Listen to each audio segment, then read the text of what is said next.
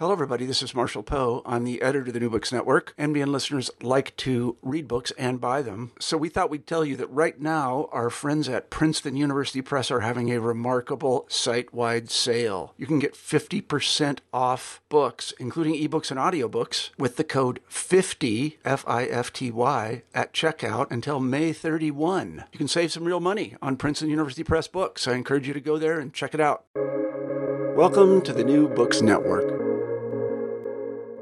Welcome to the African American Studies channel on the New Books Network. My name is Brittany Edmonds, and I'm very happy to be speaking with Dr. Andy Hines today about his new book, Outside Literary Studies, Black Criticism and the University. Thank you for being here today, Dr. Hines. Thank you. So your book largely tells the story of African-American writers and critics and their challenges to a mid-century formalist literary critical school known as New Criticism. And so I wanted us to start just by you kind of telling us a bit about New Criticism, about its institutional situatedness, and also why it might have been incompatible with at least, some Black writers and sort of some Black texts and aspects of Black social life. That's a wonderful way to get into the book, and in fact is, in some respects, how I got into this project in the first place. So I appreciate you starting there. I think the way that the New Criticism is most well known to us is that they brought close reading as the kind of methodological practice of choice for literary studies within the academy. And this institutionalization began largely in the mid-20th century, in the 40s and 50s, though in the narrative of the book, I complicate this story a little bit that the New Criticism wasn't quite as coherent of an entity until in some ways many of its practitioners began to disavow it for politically complicated reasons. But the story that I tell about the origins of the New Criticism really is rooted in a group of thinkers in the South called the Agrarians, Robert Penn Warren, John Crowe Ransom, Alan Tate being among the most prominent of them. And when we look back to their work in the 30s, merging out of the things that they did as the fugitive group at Vanderbilt, we find that they write this polemic of sorts called I'll Take My Stand, which is a book that calls for a return to the agrarian economy from industrialism. And one of the things that's particularly striking about this book is precisely the absence of Black people and Black life from this book, in which they're trying to reconcile a path forward for the South. And a return to agrarianism with the making invisible of Black people obviously raises some really important questions. There's one essay in the book by Robert Penn Warren called The Briar Patch that really embraces a Booker T. Washington approach towards kind of the industrial uplift of Black people. But however, Warren is very explicit about the role that Black people should continue to play in society, that this is not really a path for uplift, but rather a path for continued labor. And so the book, I'll Take My Stand, reveals that there is a sort of political economic project to this agrarian tendency, and it's explicitly so. And I think one of the things that's not remembered about this group, like John Crowe Ransom, for instance, he wrote a sort of political economic treatise called Land in the years after this. So one of the things that it reveals when we look back to that as an origin for the New Criticism is that we see that this critical program actually has a kind of political economic project behind it. And so one of the things that I'm trying to kind of reveal in the book is that this political economic project, which many of these literary critics began to disavow in various ways in the mid-century, actually underpins in some ways, aspects of their methodological approaches, but that more significantly, they represent a way that critical practice is in relation to the state and the university and to capital. So a really important aspect of the agrarian story that often gets forgotten, or at least gets emphasized less, is that I'll Take My Stand, the original title for the book, was Tracts Against Communism.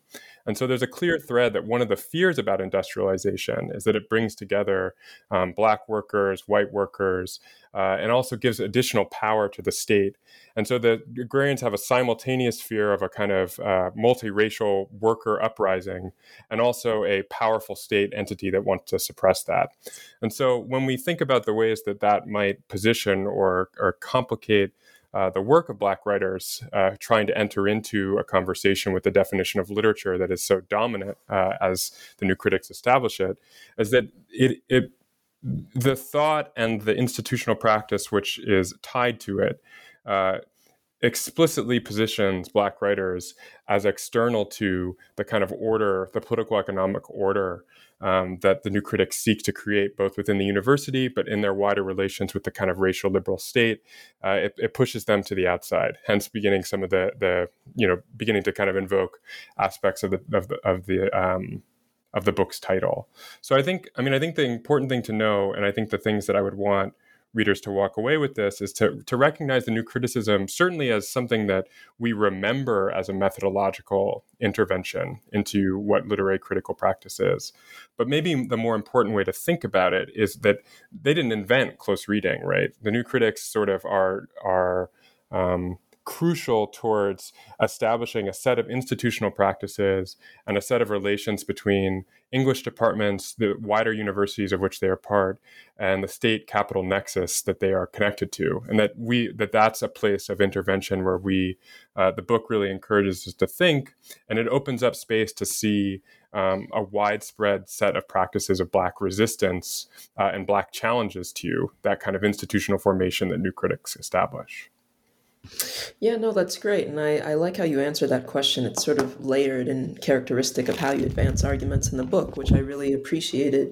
I guess my first question, following that, would be whether or not you could say more about how sort of what looks like a sort of methodology of literary interpretation is actually a wholesale ideological apparatus that connects what would seem to be disparate parts of society that are in various stages of transformation. I wonder if you could just say a bit more about that, because as you've just sketched, I know there might be some listeners who are like, okay, so they wrote some literary criticism, and then, right. Yeah. So I wonder if you could just say a little bit more. Well, I think one of the things that it's important.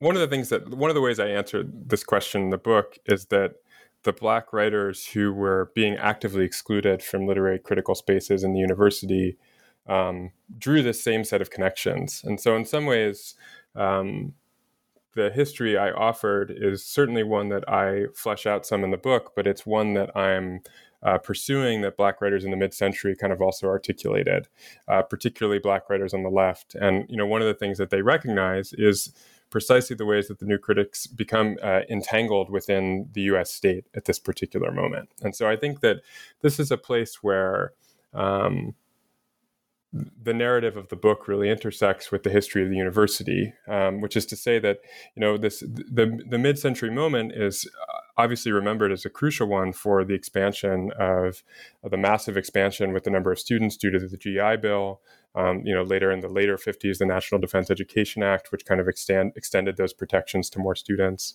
And so in that sense, the New Criticism in certain quarters is remembered as a kind of a mass democratic movement. There were more students entering into the academy. Therefore, close reading, which departed from philological and more explicitly kind of biographical or literary historical methods of teaching, made it so, or at least the kind of history goes, made it so that students who did not have familiarity in those subjects could easily access and read and interpret literature. And I think one of the things that's important to point out was that this method that is about kind of resolving a series of tensions within a poem into kind of unified reading and seeing the complicated dimensions of that resonates very deeply with the kind of e pluribus unum of the United States, the kind of melting pot philosophy that there's this tension that's kind of being drafted into sort of one identity, which is something that the New Critics themselves talk about. There's this moment in the book where I talk about how John Crowe Ransom thinks about how a poem is very much like a democracy, which becomes a sort of important ideal. But when we look historically, and I think that this is a kind of point that is moved quickly over in Gerald Graf's history of the profession, but that new critical methods were much more successful at more elite institutions than they were at the mass institutions like CUNY schools or wider public education systems, that the students at those institutions had more trouble with the kind of abstraction of close reading. And so that, in fact, that this method that was meant to be democratic and that largely had the kind of support from state forces who were seeking to create and generate a kind of general education curriculum for a sort of mass public, which we have to remember is largely white, despite the large increase of people entering into universities, that there's still, this is still very much informed by segregation, still very much informed by the limitations of GI Bill benefits at this period.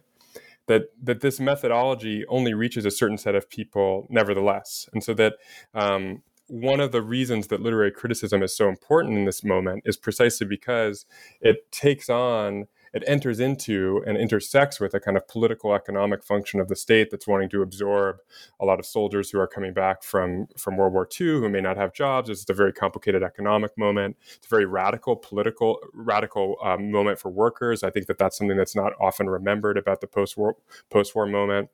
And so I think that it's kind of meant to marshal some of those forces into the academy. And so that one of the reasons why literary criticism is so important is because it kind of shapes the ways that we think about the humanities and even certain social sciences in this mid-century point. And so it kind of becomes to be, and whether this is fair or not, I think is up for debate. And, it's an interesting conversation to have, but it literary studies in the mid-century becomes to be a sort of, metonym for the university more broadly, right? And I think the other thing too is that, and I also touch on this briefly in the book, but that new critical methods, and I think people like William Maxwell have talked about this to some degree, become kind of incorporated into the state security apparatus. So that this is not just a kind of analogy, that actually these methods themselves become ways that the FBI and the CIA are reading Black writers and Black literature, and so become a force of control. And so I think the book highlights how quickly a sort of literary critical method at a certain historical point can take on wide-scale ramifications within the state. And in that sense, it's a crucial dimension towards reproducing aspects of not only anti-Black racism, but forms of anti-communism, and also really invested in reproducing aspects of American imperialism beyond the United States as well. Yeah, no, that's really interesting. I think, my first question following that would be, the Southern agrarians that you name, sort of given all of that you've laid out, right, and how this sort of new sort of methodology sort of infiltrates various parts of society. I'm curious about whether or not you see the folks you name as the sort of Southern agrarians as this sort of being an intentional political project, or is this something that's unfolding, as a result of a confluence of a bunch of the things you just named, right, of the sort of burgeoning student population within the university, sort of et cetera, et cetera. Yeah. I'm just curious. I think it's intentional political. Well, I think it's multiform, right? On the one hand, you have Donald Davidson, who's an agrarian writing, I think, in the American Review, which was a sort of right-wing political magazine that also did a lot of cultural work in the 30s. You have him writing that generating a literary critical methodology and anthology textbook is an important way to kind of establish a sort of cultural dominance. And the way to do that is through the university. You have them writing this in the 30s before Clanth Brooks and Robert Penn Warren generate their really important textbook called Understanding Poetry, which then and now is remembered as maybe perhaps the most pivotal poetry textbook for the development of literary studies, which went into 4 editions. So that there's, in some senses, there's really explicit links between those things. But I think at the same time, I think the agrarian project wouldn't have gotten off the ground if it wasn't tied to other sort of political and economic developments. And I think one of the interesting kind of intersections is that the agrarians had a sort of political and economic influence beyond literary studies. This is in some ways an atmospheric connection, but, James Buchanan, the Virginia school economist, Melinda Cooper has done some really important work on on him, as has Nancy McLean in her book, Democracy in Chains. And, you know, Buchanan was deeply influenced by some of, or at least was inspired in part towards developing this kind of, you know, version that would eventually pair, you know, conservative and kind of neoliberal philosophies, obviously later on, in part through his contact with figures like Donald Davidson at Vanderbilt, or at least, you know, being aware of and being influenced by these figures when he was in Tennessee. And so I think that one of the things that I hope that the book kind of touches on a little bit is that this is part of a sort of broader movement that feels quite familiar in this moment. The kind of dialectic of anti-communism and racism is one that very much shapes our present. And obviously there are people who are telling that stories through political and economic thought more explicitly. But I think what we see is that literary studies is also kind of involved with that shift. And I think one of the things that I would add to this also is that, you know, one of the things that happens in the mid-century, and then this is, I think, distinct from our own moment, right, is that Ransom, Tate, Warren, who become really important national figures, many of them are among the first of, you know, what would eventually be referred to as the Poet Laureate of the United States. They were all very much affiliated with the Library of Congress. They give out this public award to Ezra Pound, who at the time is you know, accused of treason, and which becomes a very controversial moment for the New Criticism that I document in the book. But that, you know, they recognize that part of their success and their challenge against communism and their embrace of racism must be channeled through a kind of state form of liberalism. There comes to be a kind of consensus around this, and that you know, modulates the ways, the discourse that they use to describe some of these things, and it also kind of drives their turn towards, you know, cultural production or assessing cultural production and away from their discussion of the kind of explicit politics that many of them carry. And I think that in turn kind of shapes the ways that we've thought about the history of literary studies as being one that's largely shaped by methodological developments rather than entangled with these kind of broader political and economic shifts that, as your question kind of initially indicated, the book seeks to kind of connect, or at least draw a sort of complicated web of contingency and cause that the New Critics and their method are very much involved in, and that brings the Black writers who seek to challenge it into a wider sort of conversation that addresses not only, you know, the method of how literature is defined or how we read literature, but engages therefore how that method is connected to the aims of capital, the aims of the state, the aims of the university. And so I think that provides, you know, one trajectory for thinking about the broader relation of New Criticism to kind of political and economic developments within the U.S. and the world at this particular time. Yeah, so I'm curious about whether, you know, sort of given what you've outlined, whether the sort of implicit racialization of New Criticism, its implicit elitism, its sort of methods that are carrying out, as you say, the sort of work of capital and the work of the state. I'm curious if there were sort of challenges to New Criticism that issued from sort of other domains, you know, so other than sort of Black writers, sort of Black literary criticism. And if there were, do those sort of other critics of New Criticism, are they saying many of the same things that sort of Black writers and Black critics are saying about New Criticism? That's a great question. And I think it's a complicated one, in large part because one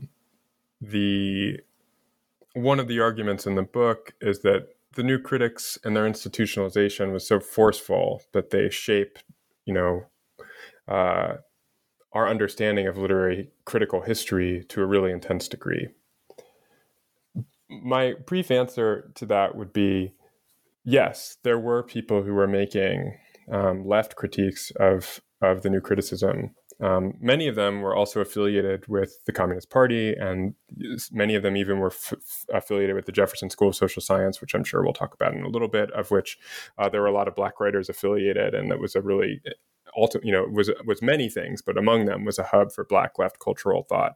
But there were people like Martha Millett, who was a poet and a critic there, and Sarah Ehlers in her book Left of Poetry kind of details the ways that she, is making this kind of long argument about new critics and the ways that they're invested in turning the poem into a commodity fetish, which of course is like, or turning it into a commodity and thinking about it in terms of commodity fetishism, which was something I was reading as I was finishing the book, which is, mirrors an argument that I make. And so that there's an interesting connection there.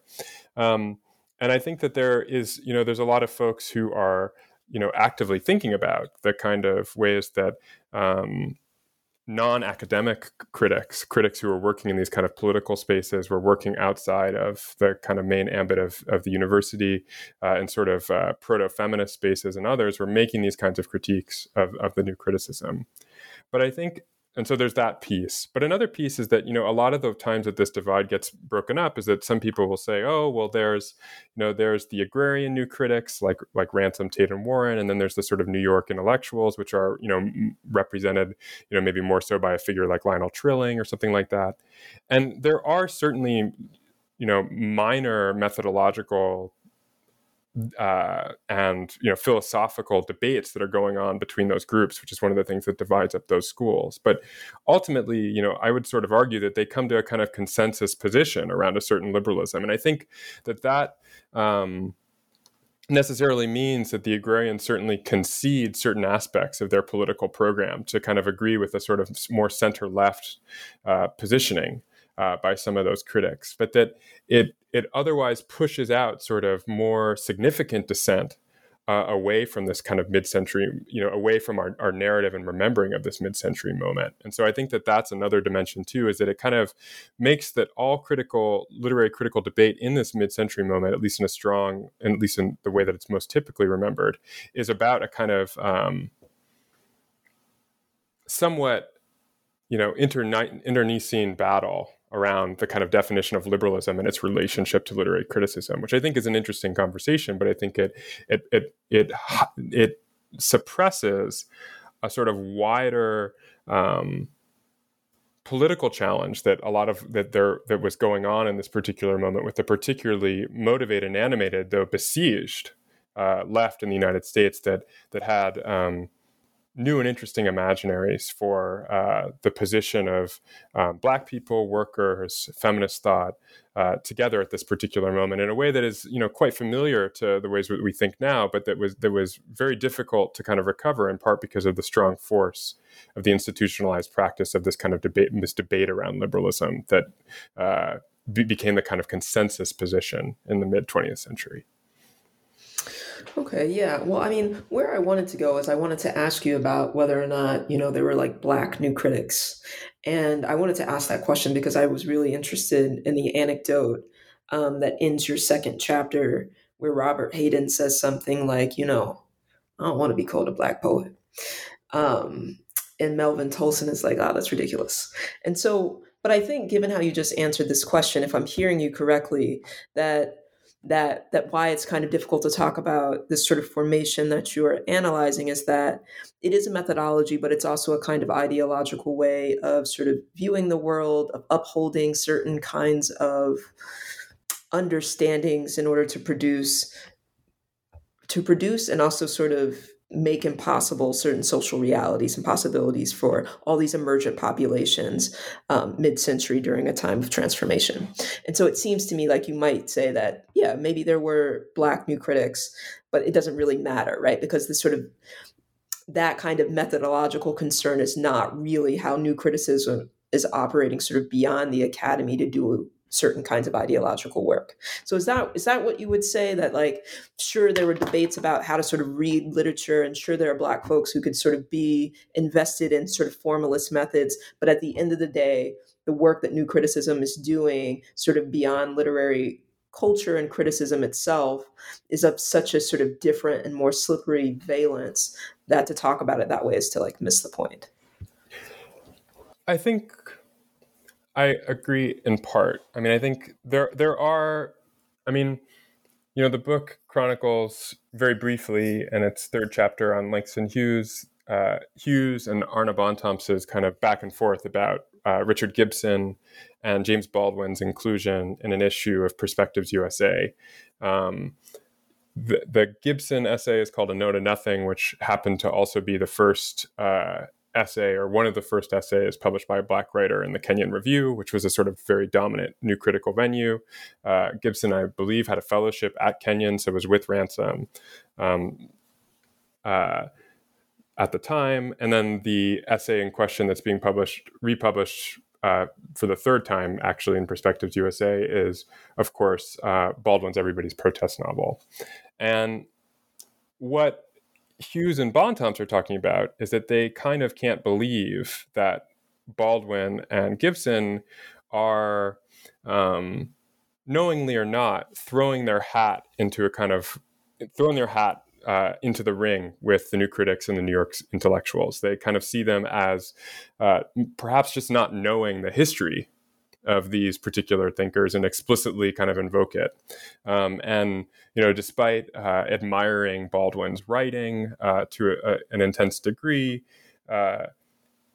Hughes and Bontemps are just quite surprised that he's willing to kind of be republished in this particular venue. You know, after this essay is published, Hughes reads a novel by Baldwin and is kind of writes to him and says, you know, I'm kind of surprised at what you're writing about in this novel with regard to race and your position on it, based on, like, I'm surprised at this based on what you had previously written in Everybody's Protest Novel.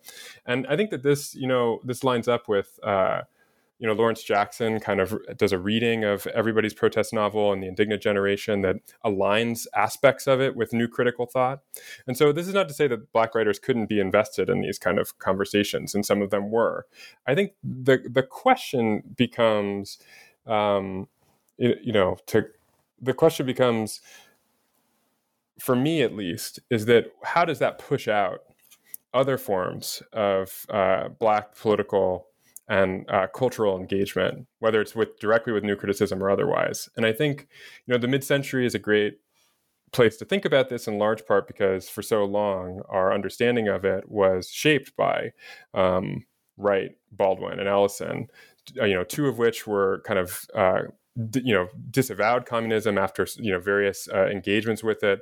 And Baldwin, of course, earlier, Baldwin becoming in some degrees, you know, increasingly radical, you know, recognizing in some part, though not disavowing necessarily, but recognizing a more complex relationship to liberalism as his career proceeds, right? And so I think that it highlights that there is a kind of world apart from those modes of engagement with this type of critical thought. And there's also there's worlds apart from the types of engagement with communism in that part by mid-century Black writers. And one of the things that my book seeks to open up is that there were a large number of Black writers who were engaged explicitly in leftist thought and were, whether, you know, openly communist or not, had, you know, deep ties to activities of the Communist Party at a moment when, you know, the Communist Party had, say, elevated Claudia Jones to a policymaking position when it came to the women question in the U.S. And so that there is a sort of more complex landscape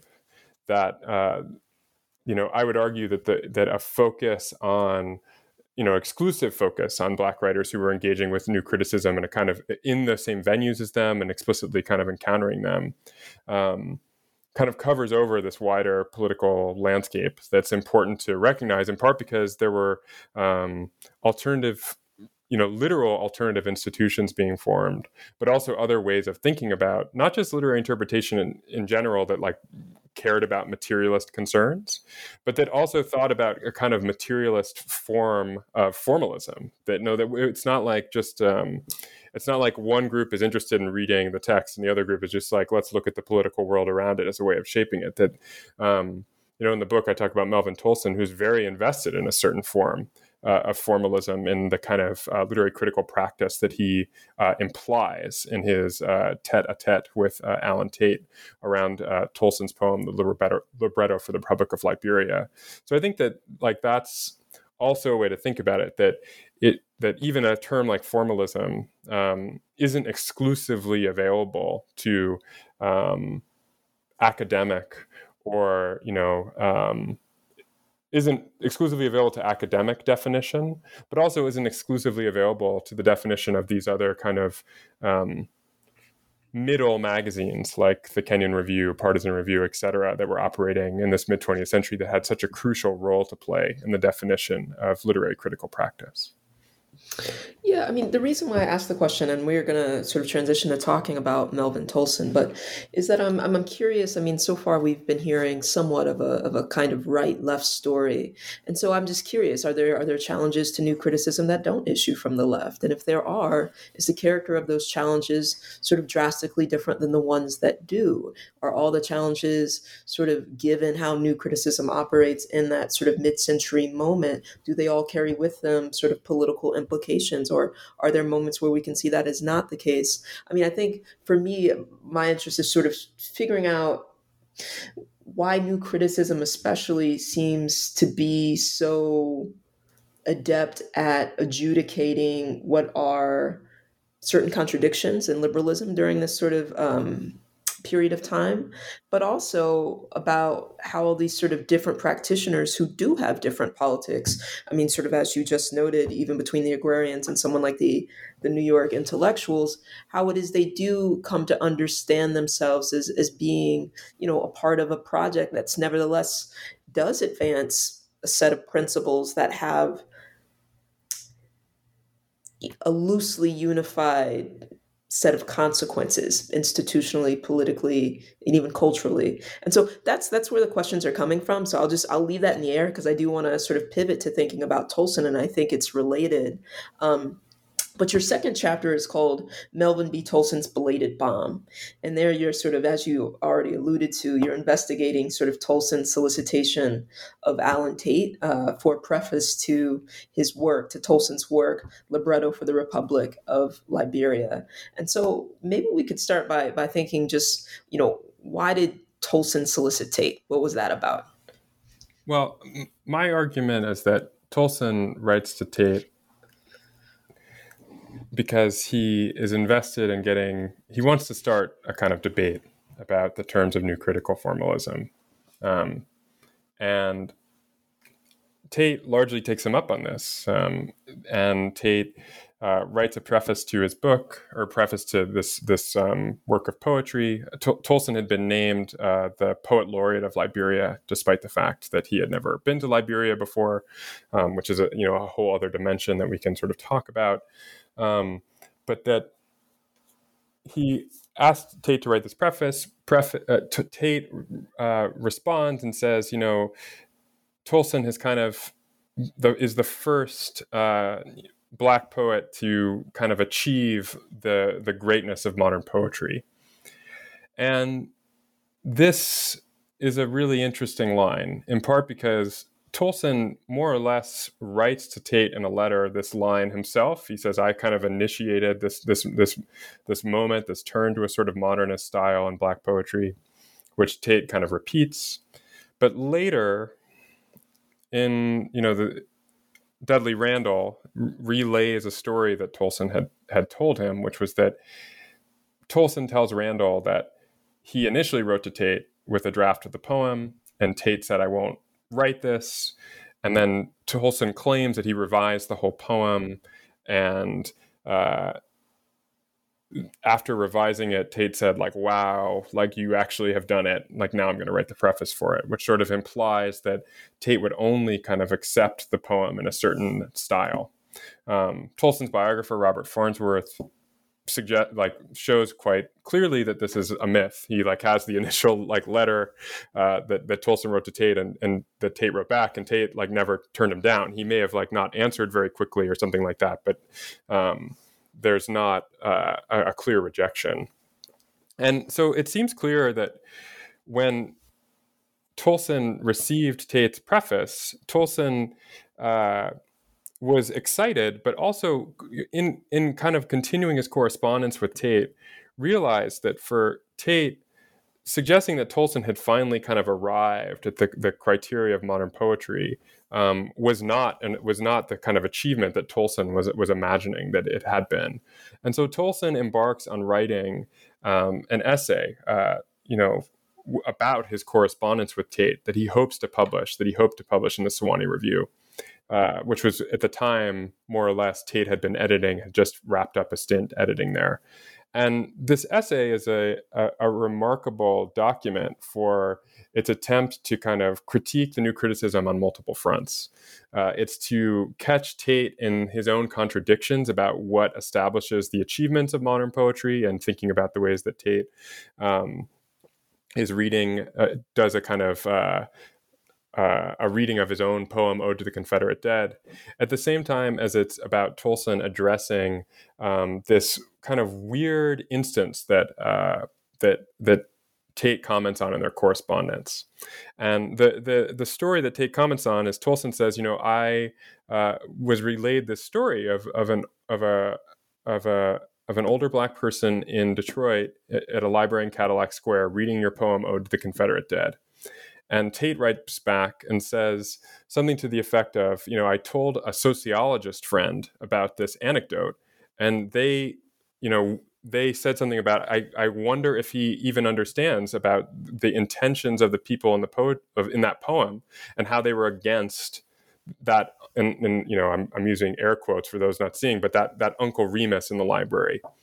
And Tolson becomes really kind of invested in debunking or analyzing Tate's response to this narrative.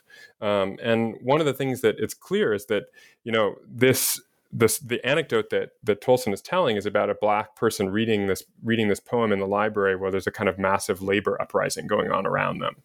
And so that there's this other kind of political dimension to this aspect that Tolson is kind of invoking, that Tate and the new critical methods and the also kind of sociological methods of the mid-century kind of refuse to see this context for the possibility of Black reading in this moment.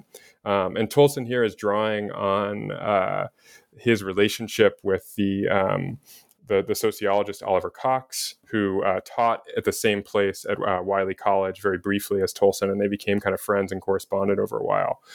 Oliver Cox, of course, the author of Race, Caste, and Class, which is a sort of important materialist critique of sociology and race thinking in this moment.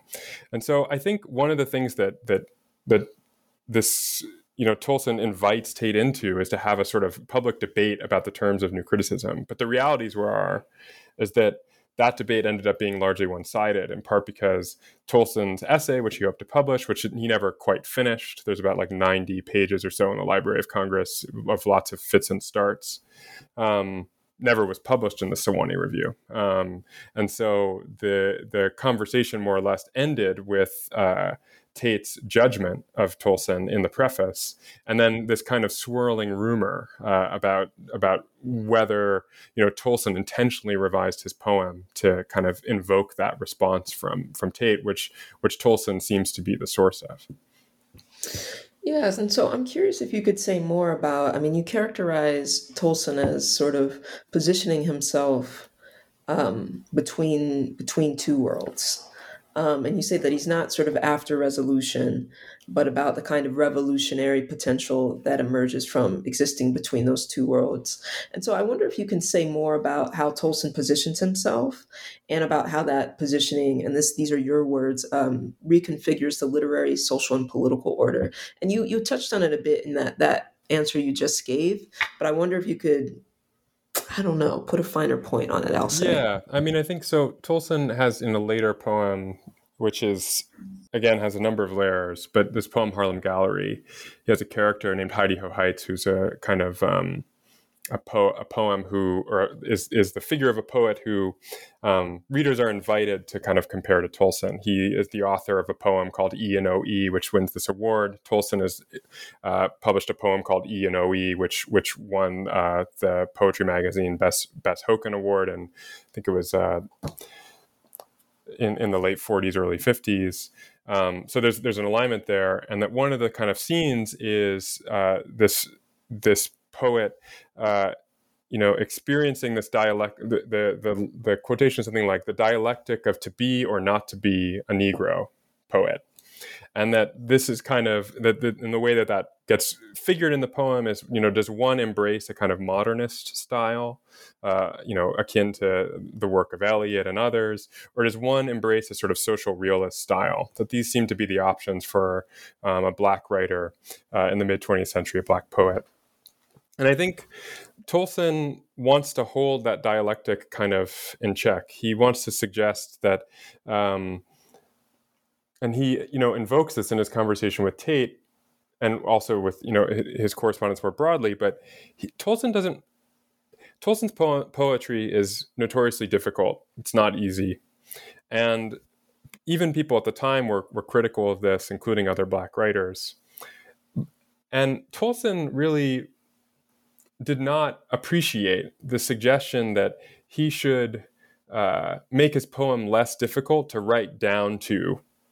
Again, it's a sort of, you know, suggesting that he should write down to the Black masses.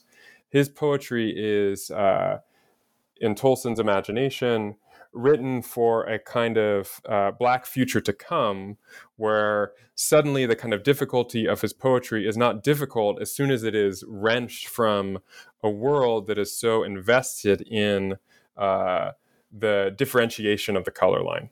And of course, this is a sort of invocation of Du Bois in his thinking on the color line. And this, and my reading of the betweenness is very much informed by Naomi Chandler's kind of you know, wonderful reading of the beginning of Du Bois' Souls of Black Folk, focusing on, you know, the between, that one of the things that Du Bois is thinking about is not necessarily choosing one world over the other, but rather about the kind of strange experience of Blackness as being precisely that between space, the kind of operable, you know, operating between these worlds. And I think that one of the things that Tolson seems to embrace in his poetry is that precisely that betweenness, and the bomb that he's seeking, this kind of like metaphorical, explosion in letters, is tied to sort of geopolitical explosion, which is, you know, of course, can't ignore the kind of nuclear age context here. But I think is also really about, for Tolson, not just resolving a Black world into a white one, or exclusively kind of resolving the universalism that's associated with modernism into a sort of African-informed understanding, but rather it's about creating a new universalism altogether that is kind of separate and distinct from the production of those two worlds.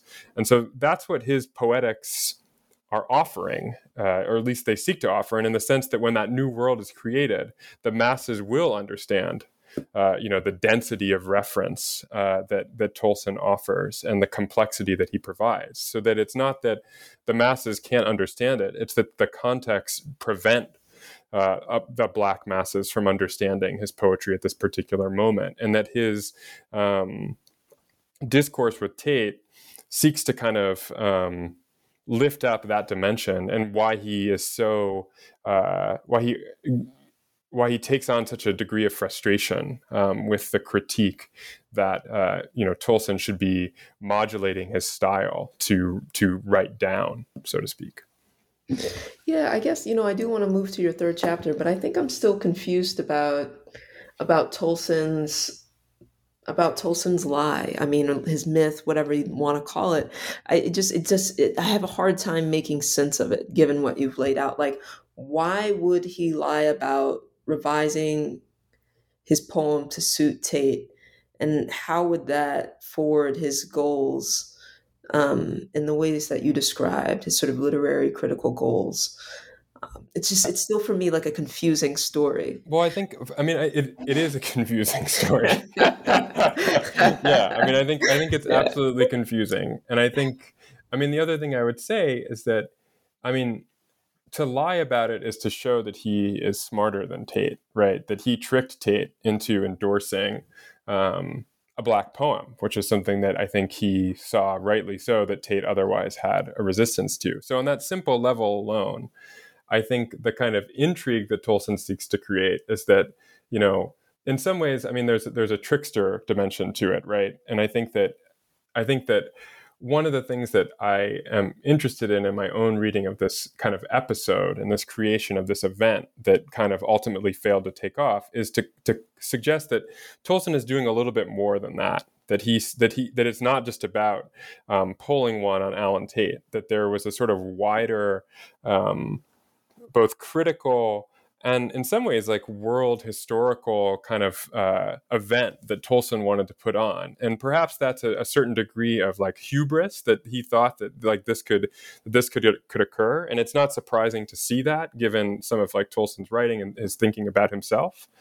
But I also think, and I mean, I don't mean to say that like Tolson actually thought he could like write a poem and it would like radically change the world, right? But I think that he saw a sort of historical significance to the things that he was doing. But I think that it highlights that one of the things that Tolson wanted to ultimately get was a kind of victory against Tate in whatever form that took, and perhaps as a sort of invitation to begin to think about the kind of the wider political dynamics of new critical interpretation, and also their impression on their impression on the ways that we think about Black writing. And I should add that, you know, I'm not alone in being intrigued and confused, you know, as you are. I mean, there's a lot of scholarly engagement with this particular narrative that's gone on for you know a decade by, you know, people like Matt Hart and Kathy Lou Schultz and Michael Berube, you know, and others who are really, really tried to kind of parse their way through this. But I think one of the things that I hope to do, and, you know, kind of with the archival turn towards this, you know, particular essay and other things, is to point out the ways that Tolson, rather than simply identifying that there is a kind of choice between modern poetry and, you know, a sort of social poetry for Black writers, that Tolson's very much invested in trying to explode the existence of those categories in the first place, which I think alters the ways that we might think about the choice that Black writers had towards what their poetics or what their literary style might be in the mid 20th century. And I think, to me, that's where Tolson seeks to go. And I agree that the artifact that we're most publicly left with makes that very difficult to see, and has also kind of shaped our scholarly understanding of this episode. Yeah, I see. Okay. Yeah. I mean, what's just weird about it is he was trying to trip Tate, but it turned out to not be necessary. So, you know, it just seems like it falls flat. Like, and maybe Tate still didn't take him seriously, right? He used his own language in the preface, but even so, you know what I mean? It just makes his point kind of moot. Like, not only is Tate sort of not threatened by anything that Tolson might write, but it means nothing to him, whatever he thinks of the poetry, to lend his name to a preface. You know what I mean? It just seems like it makes everything that Tolson's doing impotent. And so that's why it's like the staging, the lie seems so weird to me, because it's like, well, at the point where you're lying about it, I mean, what? Well, it just seems so incoherent. Right. Yeah. Well, I think it highlights, and Tolson's register for thinking about this, even in the libretto, and I know we want to move on to other things, so I'll just say this one thing, but I think his register is like deeply invested in the philosophy of history, and in some ways like the philosophy of philosophy, right? It's like a very particular discourse where Tolson wants to intervene in this conversation. And I think that that emphasis de-emphasizes the kind of real political power that and real institutional power that the New Critics had, both, you know, in their relationship with the American state and also with the university. And so I think that like, and it's not to say that Tolson didn't understand that. I think he understood that also, you know, but I think it's to say that the approach that Tolson takes overemphasizes the kind of epistemological battleground. When I think that some of the other figures in the book that I described, like Hughes, a number of Black communists like Doxy Wilkerson, Lorraine Hansberry, later Du Bois, see that an engagement with the New Criticism and the university is a much more grounded, materialist, political battleground that certainly has epistemological ramifications, and that needs to be addressed and approached to, but that there's also real coherent structural challenges that need to be made in order to address this formation. And so I think Tolson is illustrative because he has, perhaps in the book, the most like kind of utopian imaginary of what a world beyond this new critical nexus would look like. But in that sense, that overplays that dimension of his thought. And so I think that might, in some ways, that's an interesting way to clarify or to you know, approach that confusion that you're thinking about. And it's useful. Yeah, well, I mean, I appreciate it because it's useful for me to think about it and articulate it that way. Yeah, that makes sense. It makes sense that he's just in this little nerdy, like, discursive battle, and everybody else is just like, yeah, but I have more power than you. Right. Like, whatever. Right. It doesn't matter. Right. Yeah. No. Okay. That makes sense. So let's turn to your third chapter, which centers on Langston Hughes, and it's entitled "Tactical Criticism." So you can just tell us, what is tactical criticism, and also why is Hughes so central to our understanding, or your understanding, of what's going on during this period? Yeah. So the chapter looks at Hughes's executive session testimony before the Senate Permanent Subcommittee on Investigations, which is. Of which Senator Joseph McCarthy has a crucial role. Hughes is invited to give testimony because his poetry has been published or has been purchased by the federal government, and they want to know if he's a communist or not. And this executive session testimony, which was private testimony, was sealed for 50 years, released in 2003. And in it, Hughes is much more... fiery with his responses to the committee than he was in his public testimony, where I believe it's Arnold Rampersad who wrote that in the public testimony, Hughes was, I think his Rampersad's words were passive or even supine in his kind of remarks there. But here, Hughes is much more willing to kind of take on the committee and also articulate a mode of reading poetry. And what is tactical about it is that, I'm taking that from Michel Desarteaux, who's kind of thinking about the kind of tactics of social movements versus the strategy of the state. In other words, these kind of, I'm also thinking too of Robin Kelly's use of that term when he sort of thinks about the kind of tactical acts of work stoppages or slowdowns or,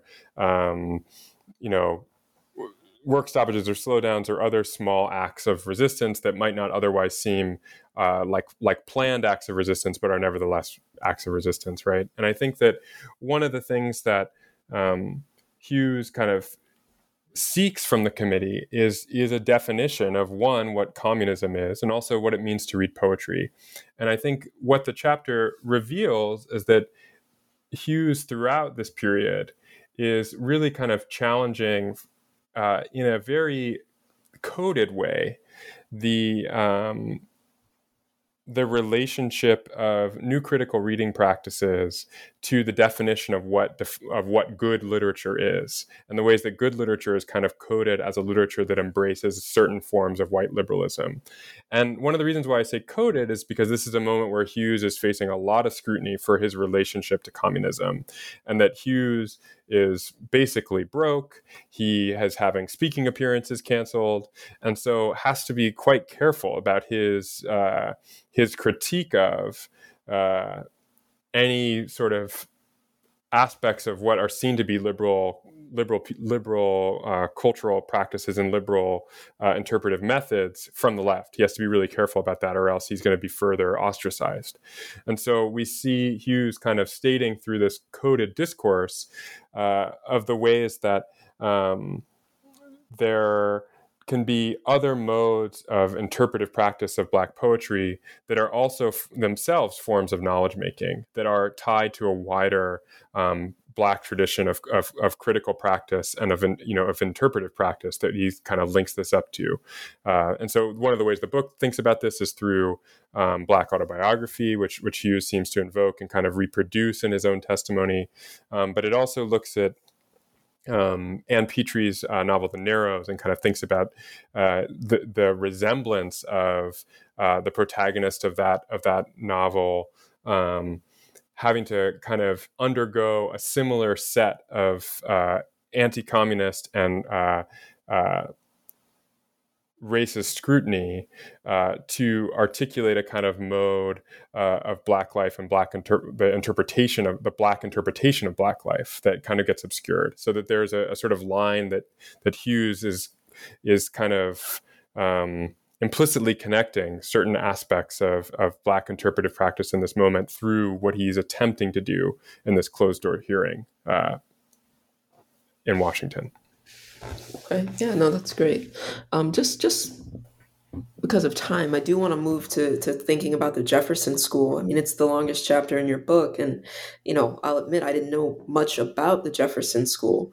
And so that chapter is entitled Culture as a Powerful Weapon. And so can you tell us about the Jefferson School, its approach to the academic study of Black life, Black literature, and also its sort of impact?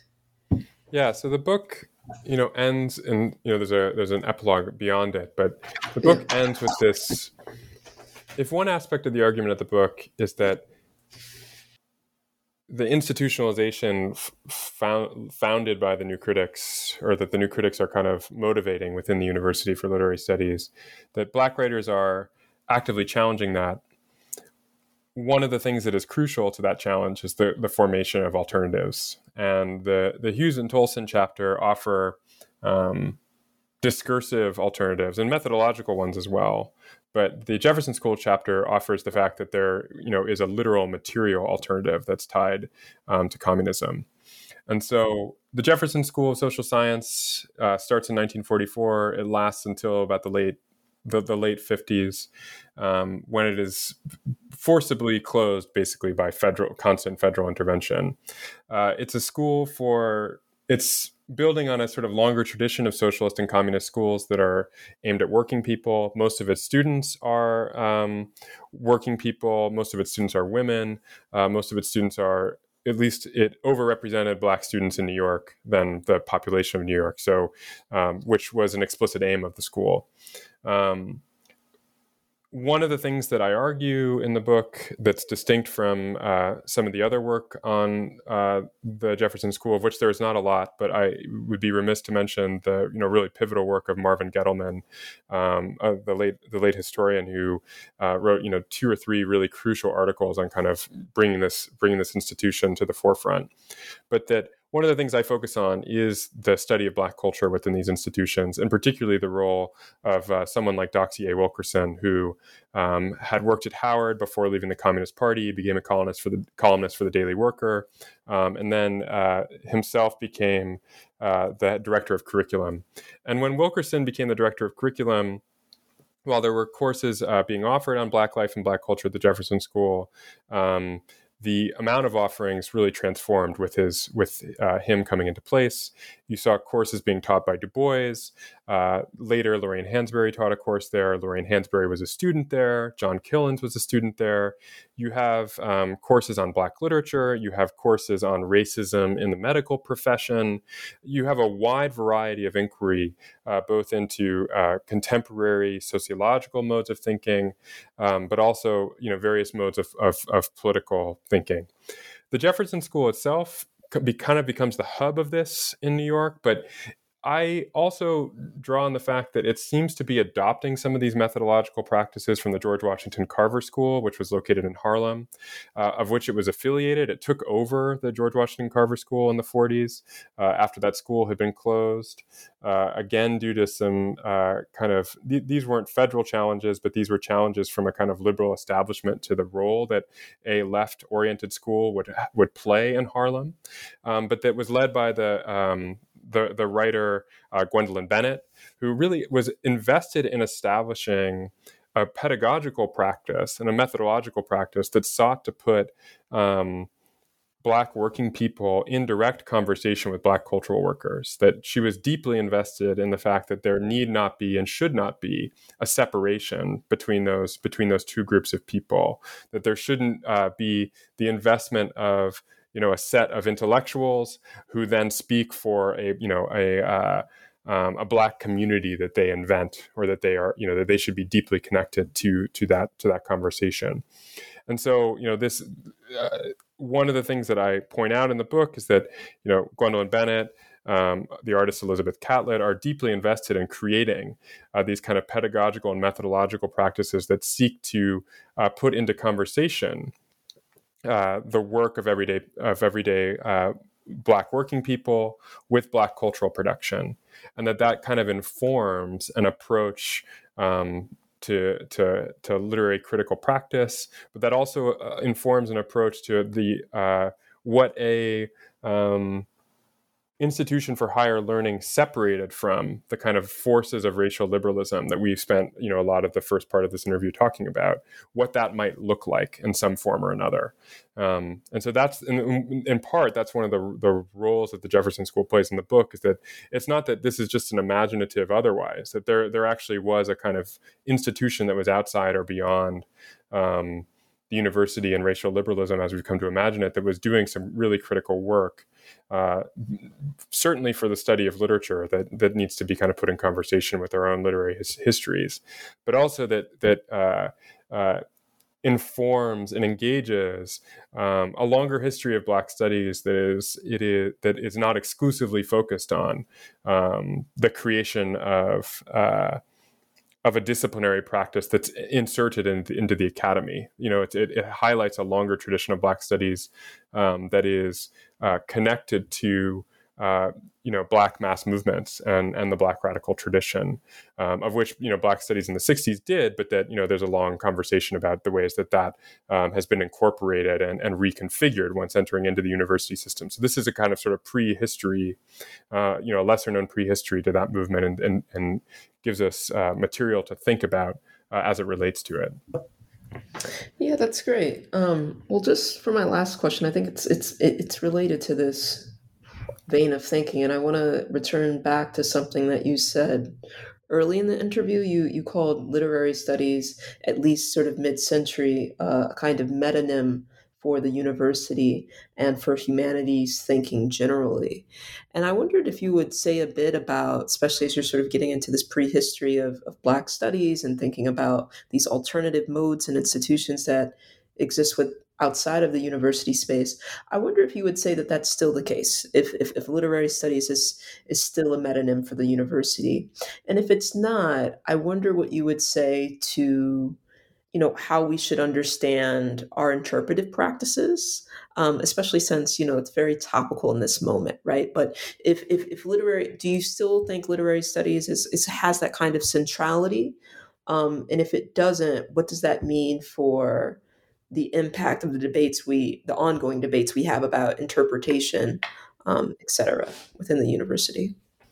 Yeah, I think that this is like a hard question. It's a hard question to answer, because I feel like, the answer actually isn't hard. I just feel like it's, in some ways, it's like a hard truth to swallow, right? Which is, I think the answer is no, like it does not hold that position. But I think, and this is the hard part, is that the discipline itself as a structure is really having a hard time grappling with the fact that it is not in that position any longer. And I think, you know, I was recently having a version of this conversation with some people. And I think one of the things that's challenging is that, you know, literary studies about, you know, 30 years ago at this point was the kind of premier place to think about difference and left politics within the academy. I mean, I'm sure some people will raise their hands and say maybe not, but I think that there was a way that I think if you wanted to study certain forms of,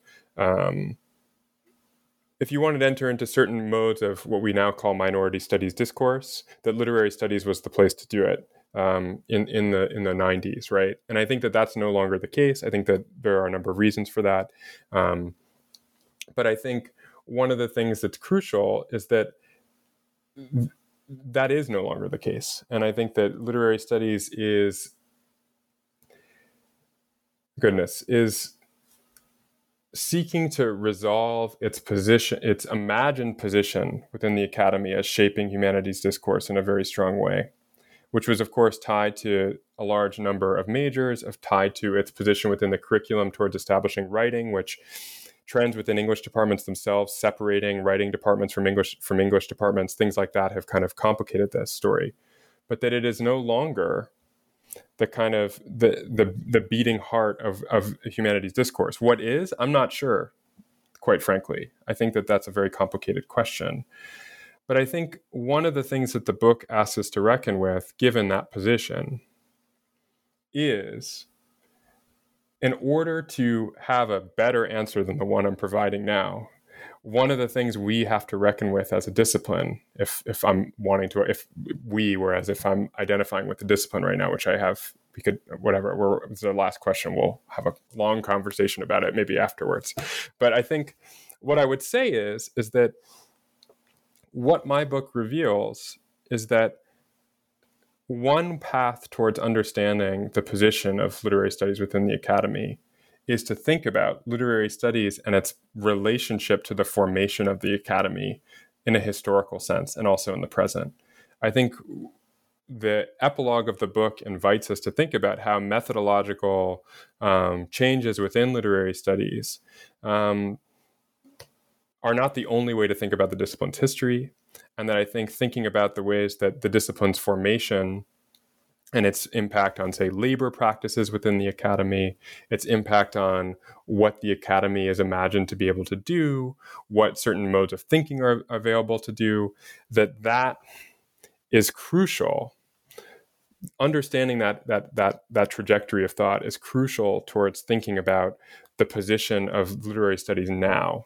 And my, maybe it's a polemic argument, but my sort of polemic is that there's a lot of work to be done in terms of that. And so that understanding the actual position of literary studies as it relates towards the wider aspect of the university, the wider aspect of humanities thinking more broadly, is an area where there's a lot of inquiry to be done that can be informed by the kind of materialist understandings that aspects of my book seek to offer us. All right. Well, thank you so much. It was really great to talk to you today. Yes, it was a real pleasure. Thank you so much.